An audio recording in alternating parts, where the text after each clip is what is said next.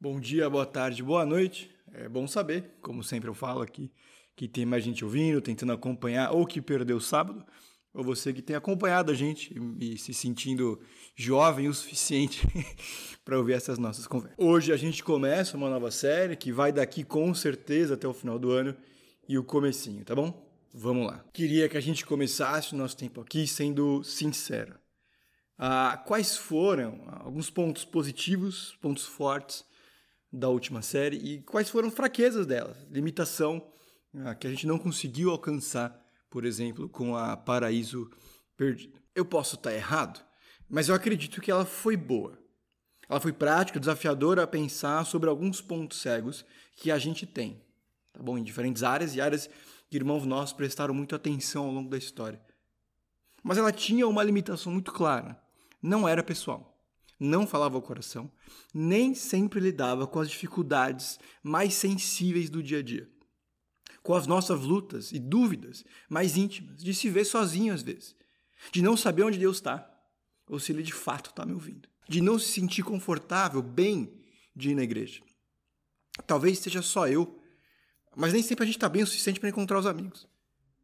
Por vezes, quando eu oro, parece que eu estou falando sozinho. De carregar uma sensação de culpa para depois se ver voltando aos mesmos erros. Por isso, hoje eu queria trazer a nova série Manso e Humilde. Ela é pensada para os desanimados, frustrados, cansados, desencantados, cínicos, vazios e descrentes. Os que estão no último gás desde fevereiro. Que vivem com aquela sensação de estar tá subindo a escada rolante e ao contrário. Gente que sabe que Deus os ama, mas suspeita que ele está desapontado. Outros que se perguntam se tem jeito ainda, se Deus existe. O que eu tenho que fazer para que Ele me abençoe ou determinado plano? Que no fundo se pergunta por que, que Deus se importaria comigo. E eu sei que você sabe de vários versículos, tipo, não andeis ansiosos por coisa alguma. Lancem sobre ele toda a vossa ansiedade, pois ele tem cuidado de vocês. Mas eles não respondem, de forma direta, algumas perguntas muito duras. Por que, que Deus, sentado no seu trono de graça e glória, quer saber do fulano de tal que é insuportável do meu trabalho? Por que, que ele moveria um dedo sequer para me ajudar a encontrar um apartamento que eu possa pagar? Por que, que ele se esforçaria, tomaria tempo, esforço para trazer um namorado, uma namorada crente de verdade para mim e não essas tranqueiras que aparecem? Porque ele me ajudaria a progredir, me abençoaria a avançar nessa profissão tão complexa e tão pouco espiritual. E se o meu melhor não for suficiente? Lenine, o cantor pensando sobre os vivos, a vida e o mundo, definiu assim como precário, provisório, perecível, falível, transitório, transitivo, efêmero, fugaz e passageiro. Eis aqui um vivo, eis aqui um vivo, impuro, imperfeito, impermanente, incerto, incompleto, inconstante, instável, variável, defectivo. Eis aqui um vivo, eis aqui. Em outras palavras, essa série é para um, os cristãos normais, dois, para os indiferentes interessados e três, para os descrentes sinceros. Não é para quem tem certeza de tudo, não é para os donos da razão ou para quem diz estou muito bem com Deus, obrigado. Para esses, bom, tem inúmeros vídeos no YouTube, tá bom? Com vários pitacos, informações, curiosidades sobre o final dos tempos. Eu, o Jojo, o Daniel Simões e mais quem vier aqui não vai falar do que Deus fez, do que Jesus e o Espírito fazem. É para falar sobre quem Deus é. São coisas parecidas, é verdade, mas ainda assim bem distintas. Porque uma coisa é me descrever, por exemplo, a partir do que eu faço, digo ou pareço. Ah, o Daniel é lá da igreja. Ele joga bola às vezes, ele mora em Itaim. Tem alguns assuntos que ele não fala muito em público. Ele parece ser alguém de boa. Outra coisa é dizer, ele é palmeirense. Ele nasceu e cresceu em São Paulo. Eu acho que eu nunca vi ele começar uma conversa de WhatsApp com um bom dia. Ele não costuma ter temor a homens, mas às vezes compra a briga errada. Normalmente ele é paciente com as pessoas, nem sempre nos mais próximos. Uma coisa é conhecer as doutrinas da encarnação, da expiação e escatologia. Outra é saber o que Deus sente por você. Entre Mateus, Marcos, Lucas e João, a gente tem 89 capítulos. Mas em só um texto, Jesus fala sobre o próprio coração. Os quatro evangelhos ensinam muito sobre Cristo, sobre o nascimento, a morte, o ministério, os discípulos, as viagens, os hábitos de oração, os discursos, as discussões. É possível aprender sobre o cumprimento das profecias do Antigo Testamento. Tem relatos sobre a prisão injusta, a morte vergonhosa, a ressurreição surpreendente. Mas só em um lugar Jesus abre o próprio coração. Qual? Mateus 11, do 28 ao 30. Venham a mim, todos os que estão cansados e sobrecarregados, e eu lhes darei descanso. Tomem sobre vocês o meu jugo e aprendam de mim, pois eu sou manso e humilde de coração. E vocês vão encontrar descanso para suas almas, pois o meu jugo é suave e o meu fardo leve. Antes, é preciso lembrar que quando a Bíblia fala do coração, não está falando sobre o órgão, tá? Eu, eu sei que isso é óbvio. O que não é tão óbvio é que também não está falando sobre a vida emocional.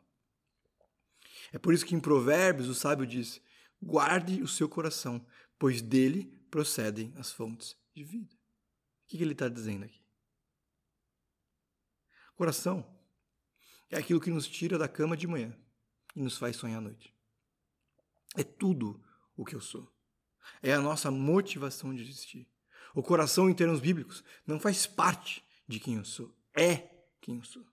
É o coração que nos define. É o coração que nos dirige. O termo manso aparece três outras vezes no Novo Testamento. Primeiro, nas bem-aventuranças. Os mansos herdarão a vida eterna, a terra. Mateus 5,5.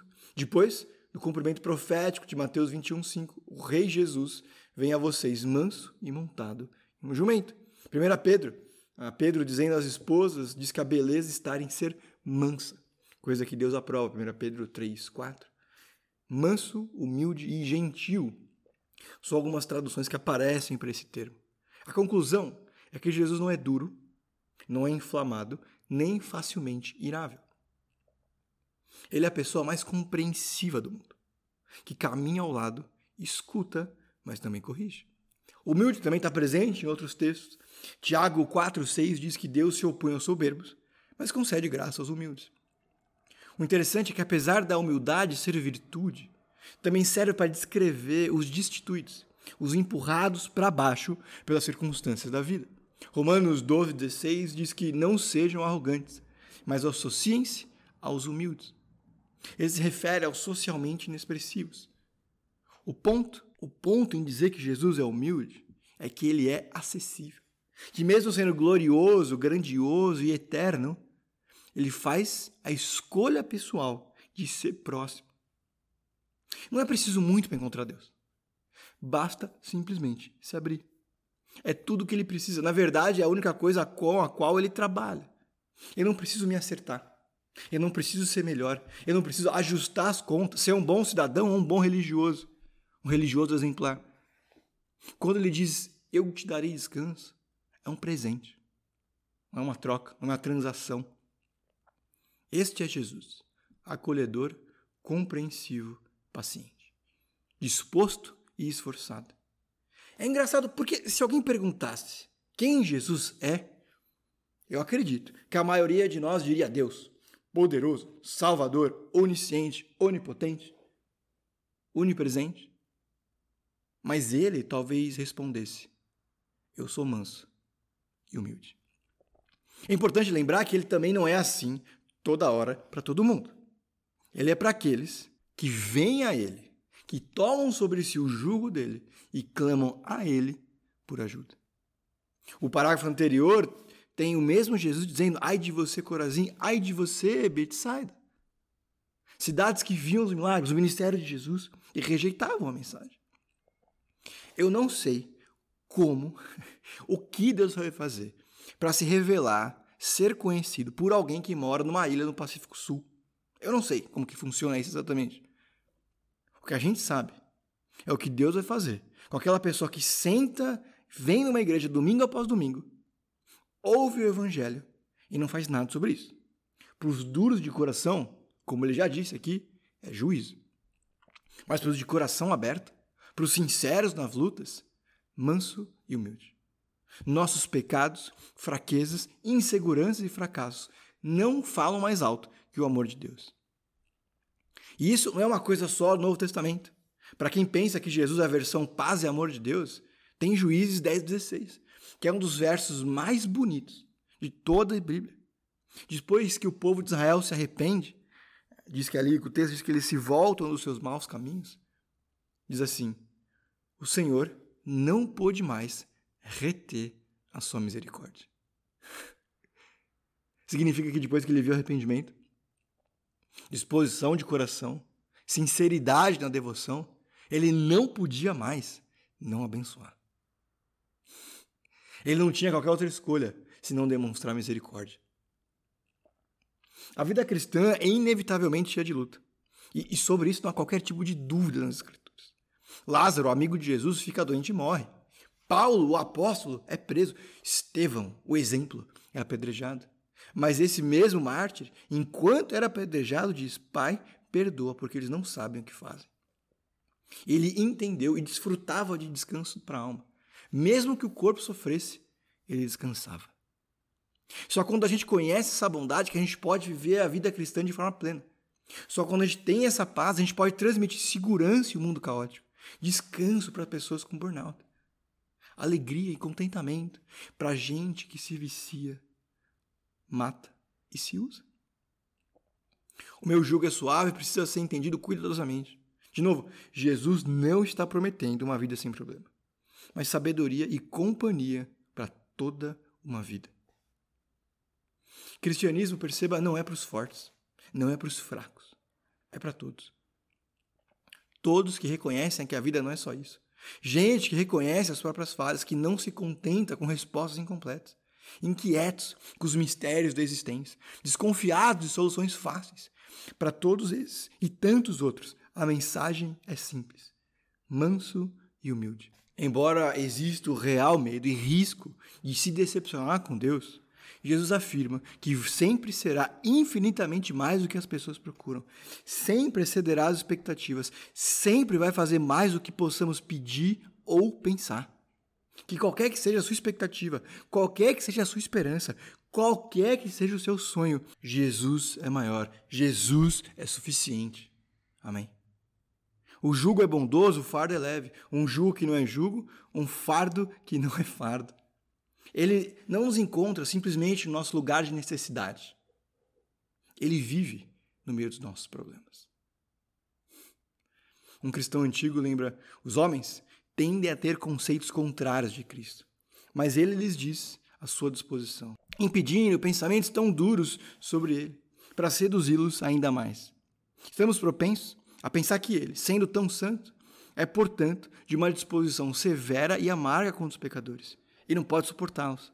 Não, diz ele, sou manso. Gentileza é minha natureza e temperamento. Jesus não se encolhe ao tocar os pecadores sujos e sofredores. Talvez a gente pense em Jesus chegando perto, do mesmo jeito que um garoto que estende a mão para tocar numa lesma pela primeira vez. O rosto contorcido, o braço meio dobrado, uma voz de desgosto quando encosta. Que encosta e recua imediatamente. Com Deus, não é nada disso. Ele abraça. Ele diz: Vem, deixa comigo, me siga. Se da outra vez, da outra série, né? A gente terminava com Jesus já venceu. Calma que lá vem e seja útil. Agora vai ser de outro jeito. Primeiro, descanse. Descanse sabendo que Deus em Jesus, por meio do Santo Espírito, está empenhado em cuidar dos seus filhos. É bem verdade que ele manda chuva, bênçãos sobre justos e injustos, como diz em Mateus. Mas os filhos de Deus desfrutam de privilégios diversos e específicos. O primeiro que a gente viu rapidinho hoje é esse, que ele se importa.